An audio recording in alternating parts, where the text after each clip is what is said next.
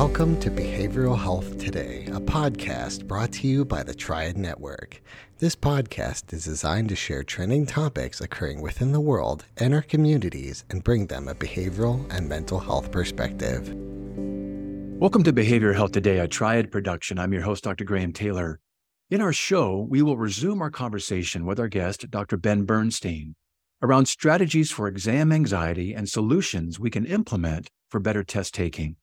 In our last episode, we discussed an understanding and causes for performance anxiety, the various levels of anxiety, how stressful experiences can affect us, and how to reclaim our locus of control, as well as the power of breathing and control of your exhale to improve the physiological effects.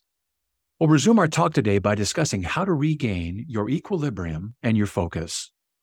Well, we have control also over our thinking yeah. We can't control the thoughts that come to us, but we can definitely control what we do with them. Mm-hmm. So, for instance, every good exam is going to have items on the exam that you have never seen before or that are worded in a very difficult way. This is purposeful on the part of the examiners. You need to expect this. So, when a person looks at something, even though they're really, you know, well informed and they're prepared, and they immediately have this what I would call a disconnecting response. Oh my God, I, I don't know what this is. I can't do it. That's the thought. But then they know they need to learn, and this is where the tools come in to be confident how to turn that around right away, right? So that they can get connected and be able to deal with the problem. So the three tools for being confident reestablish that connection to I can do this rather than I can't. Really good. Right. Same thing with focus. When we get distracted, this happens all the time for everybody on tests. You get distracted. You something happens in the room. The proctor does something untoward. You start thinking about, you know, your children, or if I don't pass this, I'm not going to be able to stay in the state. It's a distraction moment, but if you can catch it, I'm saying when, when you can catch it, you know how to reestablish your focus on the question in front of you.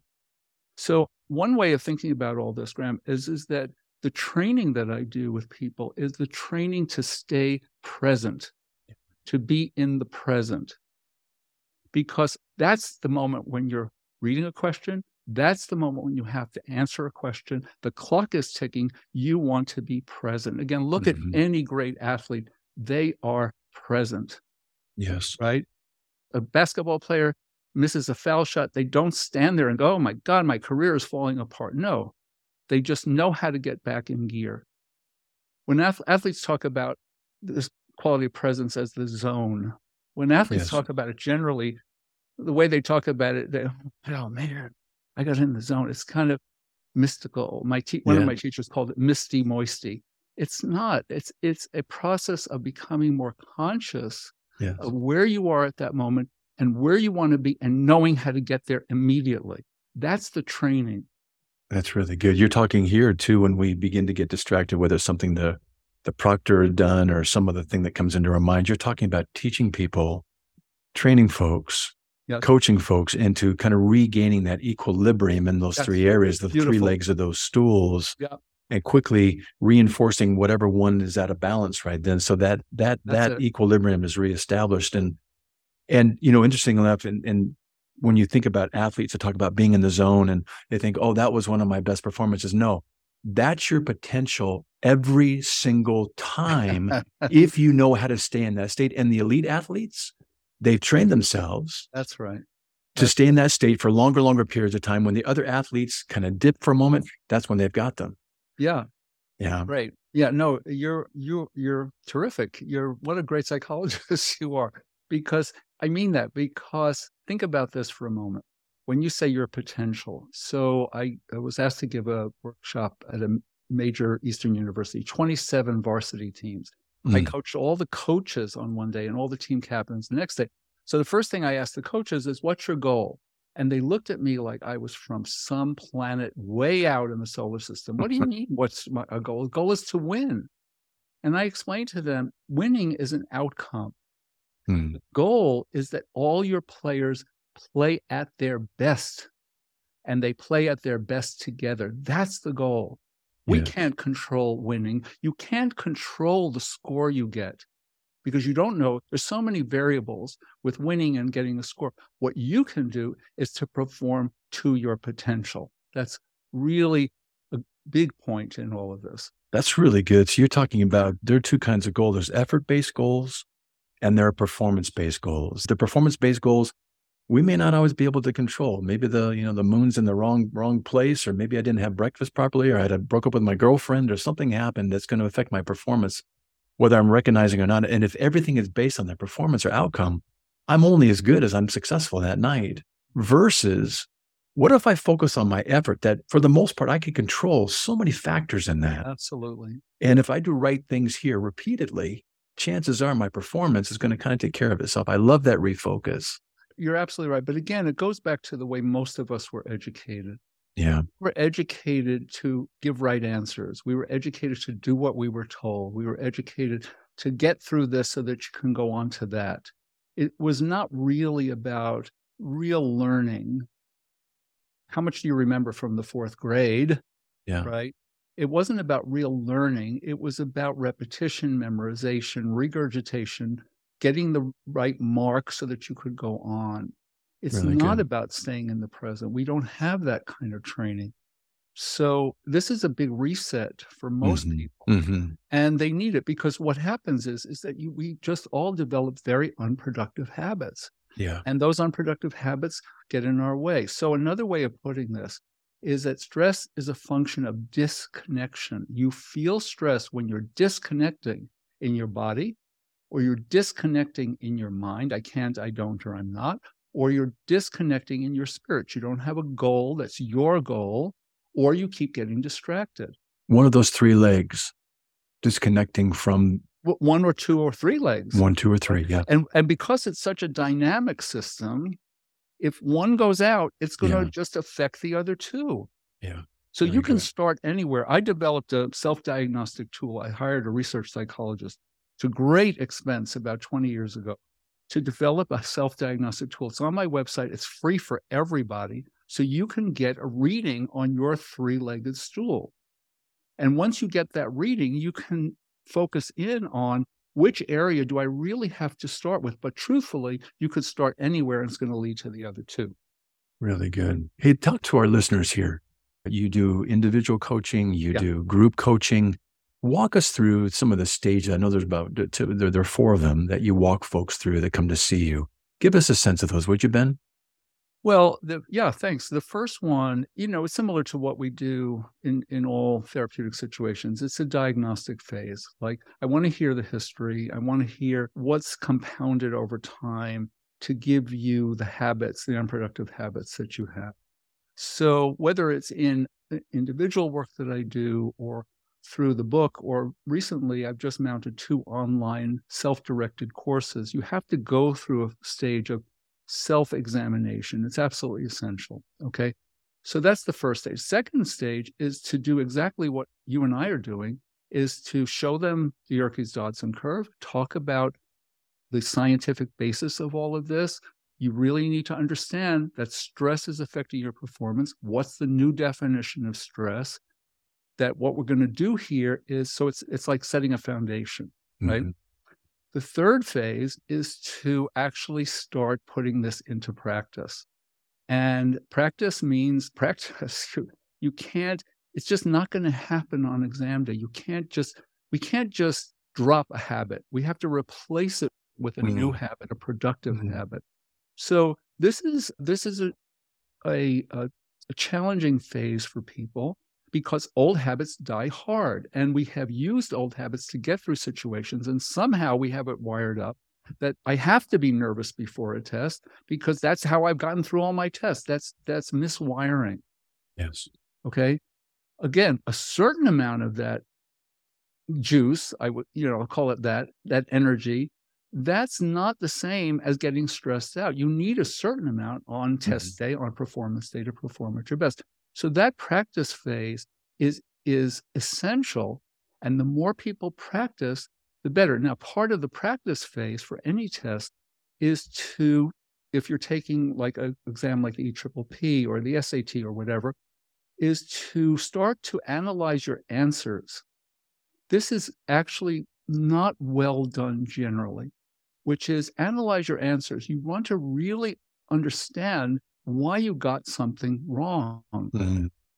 And you also want to understand why you got something right, because believe me, people get right answers, but they were just, they lucked out as far right. as I'm concerned. Right. So analyzing the answers is absolutely essential. Tucked in there, though, with practicing is studying. The basic thing with most people is, is that they will always put off the most difficult part of the exam till the last thing to study. And that's a big disconnection right there because you're thinking about it all the time. You're afraid right. of those questions coming up. You know, all the people who have come to me over all the years who take the EPPP, I would say 90% say statistics. I can't do statistics. I can't.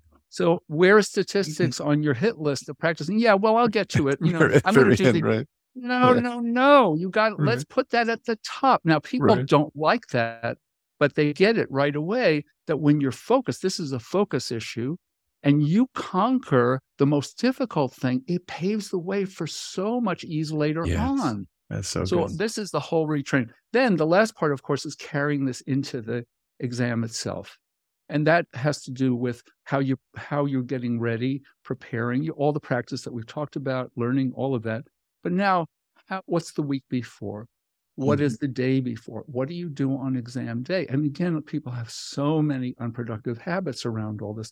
We just clear those out and put productive ones in their place. So that's really helpful, Ben. Yeah. When when when you're talking about this as well, along with these coaching strategies and approaches and tools that you're equipping folks with, yeah. How how important do you encourage them? How, how important is to encourage folks to understand that during this time of preparation, self care is really an important piece, whether it's, you know, prioritizing their time of study, letting other yeah. people know what's going to be going on, getting supports, accountability. Talk sure. about the self care piece of this. No, you're nailing it, Graham, because taking an exam is generally a lonely process, right? Yes. We need support. We need to have our family understand it, or our partner understand it, or our boss understand what we're yeah. going through and what we need. And I encourage people get as much as you can if you need an extra day right. off or you need you know let's yes. really talk about what your options are and often people are reluctant you know if they're in a job uh, to get a day off i say in the week before you need a day off mm-hmm. you know uh, as much as you can so the self-care part is important now so what does that also mean it means adequate sleep certain exercise but there's a hidden thing in here which i absolutely highlight which is how you study. Most mm. people study in a very unproductive way. I have a three hour block and I am going to concentrate. Well, the brain is not really set up, it's not a computer. It's not really set up for uninterrupted studying for three hours. So I train people in what I call rounds of three, 30. 30 minutes is, we know this, is a optimal amount of time. Some people it's 20 minutes, some people it's 40 minutes. You set a timer for 30 minutes or 40 minutes. You have one goal, you turn off all devices, and you just work. Take a two minute break, yes. bathroom, stretching, glass of water. That's it. Come back, do another 30, two minute break, the third 30, and then you take a 20 minute break. Now, in those 30 minutes, the first 30, you tackle the most difficult thing right at the top. Then you switch to something, you relax the system, you switch to something easier, then come back and take something more yeah. difficult. When people study, for instance, for the EPPP, I have them prioritize all the domains most difficult, most challenging to least challenging, and they build their study plan around that. Very, very helpful. So taking the pauses. One last thing about this self care. When you're studying, when you're sitting in front of a computer or books, you're using your eyesight.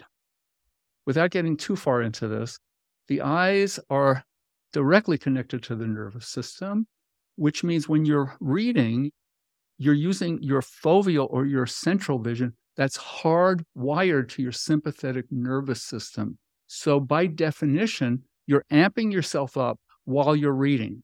Central vision was connected to that's a tiger, that's a lion, right? So, yes. it's fight or flight. So, training after every 10 minutes, 15 minutes, you do a resting eye exercise. There are three that I teach people. And when you uh, practicing, you practice all three. And when you take the exam, you implement them. Oh, I don't have time for that. No, no, you don't have time for that because you're not doing it. That's because right. Your whole system is geared like this. So when they do it, guess what? They're not tired at the end of four hours. No. This was a major finding on my part. You have control, self care, you have control over whether you're going to be tired or not simply by resting your eyes regularly through the course of the test. We'll be right back after word from our sponsor. Whether you're a longtime or first time listener to Behavioral Health Today, you're probably familiar with Triad, the company that brings you this podcast.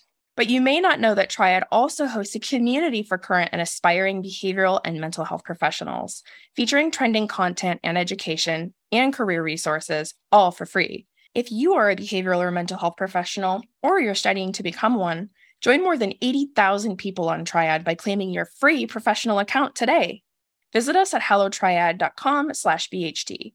That's hellotriad.com slash BHT and join the Triad community today.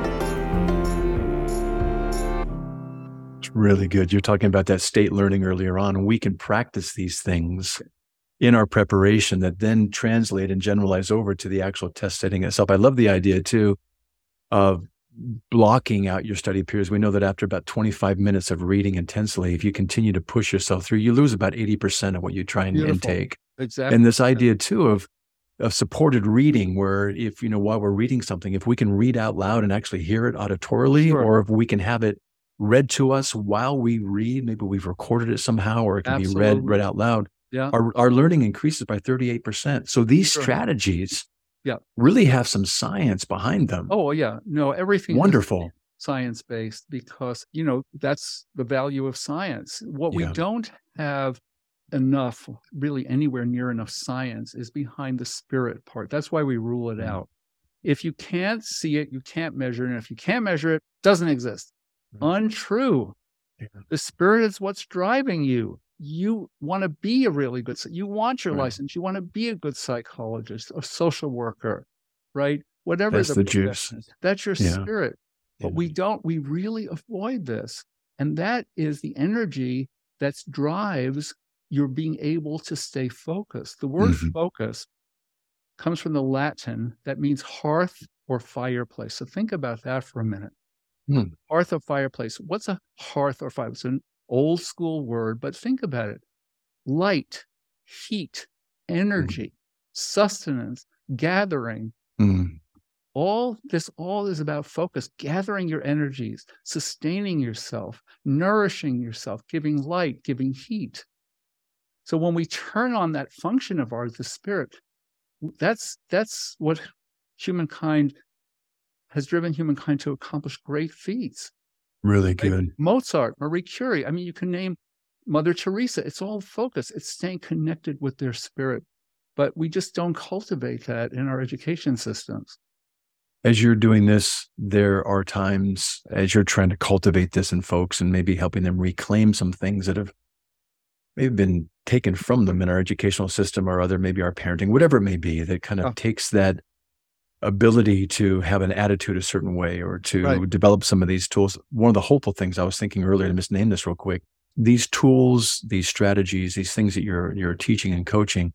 The good news is these are skills that can be learned. It's not like, oh, I'm either born with them or I'm not, Oh, or or I've lost them once and I can never reclaim them. These are skills that can replace old habits that we've developed to compensate for whatever we needed to compensate for, but interfere now with our learning process kind of cause unnecessary anxiety. So I love the idea that these skills can be taught and people can reclaim some of these things that can really help them be successful and reach their potential. They're your birthright. That's it. Your Yes. birthright. Yeah. I, No child came out of the womb thinking, I'm a loser. I can't handle this. That's right. This is a product of culture, of our civilization, of watching TV or on the web. Every commercial is negatively based. You don't use the right shampoo. You don't drive the right car. You don't live in the right neighborhood. Negative, negative, negative. Yeah. Right. So, so yes, this is our birthright to yeah. to be confident, to have this, because we have all have potential. Yeah. All of us, every single person has potential, but we don't really. That's not really what we cultivate. Last thing I would say about this too is that education, the word education, also comes from Latin. Two, it has two roots: educare and educere. One of them means to draw forth and one of them means to train. So think about it for a minute. Our educational system is mostly based on training. It's not about drawing forth. Mm-hmm. It's not about really drawing forth from the person. Who is she? What does he really, where is he headed? And then comes the training. We just superimpose training. This is what you have to learn. It doesn't matter why, just you have to learn it. I was very fortunate in my when I graduated from college in 1969 70 to go to England, and I was trained in very progressive schools in really poor neighborhoods. The kids came to school every day, and there were five to 10 different activities that they could choose from and engage in. And we, as teachers, had to track their interest and teach them what was in their interest. Mm. And that's a that's that's the drawing forth and the training totally different. What a nice frame, re, kind of, it's not a reframe. It's a, it's a, it's a explanation of how we've kind of switched those. We're training yeah. first, but we're not kind of, we're not drawing out who the person really is and what their gifts and skills and abilities and talents inherently are. That's exactly. Draw those first and then train around those. I, I love exactly. that. Well, it goes you, back to what you said no. about locus of control. It goes right back to that. Really good. You, you're you are yourself. You will always be yourself. You will never turn into another person. Why not get with the program, really learn about who you are, and then cultivate that? You're not going to cultivate a rose like you would a papaya tree. It doesn't work that way. You yeah. get cultivated for who you are. Despite people's best efforts, and there are times when people do not pass their exam. Yeah. How do you help them understand what not passing actually means and how do you help them frame that? Well, first of all, you you you do have to deal. I, we have to deal with disappointment because there's so much buildup around exams, you know, to passing, to getting the best score, all of that. So they're uh, acknowledging and accepting disappointment, but the acceptance also means just accepting that this happened. You can't change it. But what you can do once you accept anything, you can ask yourself the question, how can I grow from this? Mm-hmm. So when people come to me for coaching and they don't get the score that they wanted, and this happens, or they, you know, they they don't pass, this happens. We immediately, we, you know, I tell people right before the exam, I say, after this, the next session is going to be we're going to celebrate or we're going to strategize.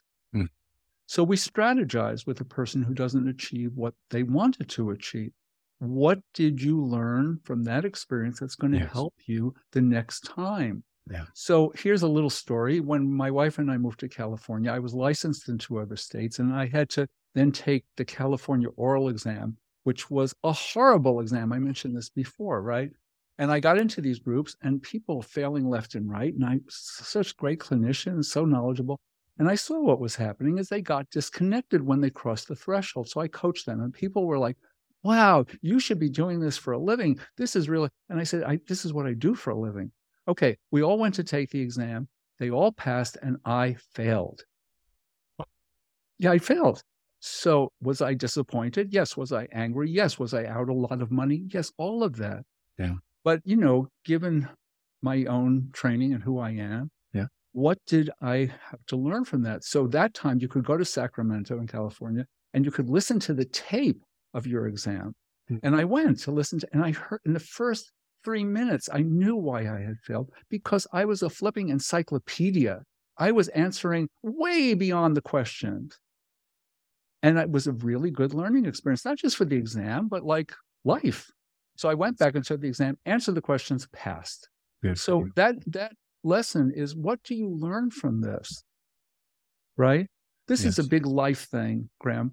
We have to learn to accept what happens in our life, even when we don't like it, even when it's not what we want to happen. Life is life. Accept yeah. it. Then ask yourself the question how can I grow from this? Not why is it happening to me? What did I do to deserve? None of that. How can I grow from this? And it transforms the whole the whole business. It doesn't mean you're not going to be angry, you're not going to be frustrated, but those things get mitigated when you put it into a different frame.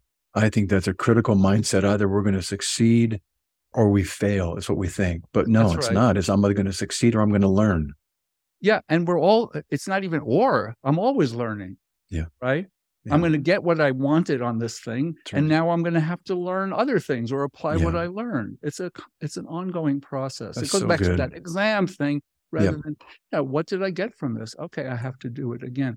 Many people who come to me in a in a more severe place of real anxiety or total loss of confidence, and this gets hammered when they fail two times, three times, eight times, hmm. right? They go, they learn the tools, they practice the tools, they go back, take the exam again, and they don't pass. But what they report is, you know, I was able to do it without getting so anxious. Yeah. I was able to do it when I saw an item, I didn't freak out. So that now they're, that's the other part. They're on a different plane now. They yeah. go back and take it again they pass. Really good. Really right? good. Exactly. So yeah. you accept what goes on. How can I learn? You learn and then you move on. Great. Ben, we're come to the end of our time today, and I would love our listeners to learn more about you, your B Your Best Performance coaching website, sure. and your book, Test Anxiety. Give us some resources on how to find you. Well, the big hub is my website, DRB Your Best, DRB Y O U R best.com. Um, the book you mentioned, Crush Your Test Anxiety. But what I realized is, is that the book was written about, oh, I don't know, 14 years ago, the first edition. The publisher wants me to work on a new edition. There's a lot of new material. So I decided to put this into an online course because people really need something that's more self directed, that's not dependent upon an hourly session with me. Mm-hmm where they can really absorb this. They can replay, they can go over things again and again. So I created two online courses. One is Crush the E Triple P because I was getting a lot of, I call them refugees from the courses, and I'm not faulting the courses at all. I took them. They're incredibly comprehensive and useful and taught by really good people. But this performance tools part is something that I can afford them. So I did Crush Your Triple P and now the latest one, which has just started, is Crush Your Test Anxiety. Very and good. it goes beyond the book. And in fact, we include a copy of the book with the with the course because it's a good reference to have. Really good. Well, Ben, I have so enjoyed our time together today. It's been a delight and uh, we're learning so much. So thank you for joining us on the podcast today. My total pleasure, Graham. You're you're a terrific interviewer. And I'm not saying this to make you feel good, but locus of control, I got it now and I'm going to use it. And I really appreciate your your listening and your availability and, and enthusiasm and encouragement. Thank you. It's been great to participate with you today in this time. So thank you so much. And thank you. I also want to thank you, our listeners, for dropping by and joining Ben and me today. It's always great to have you with us.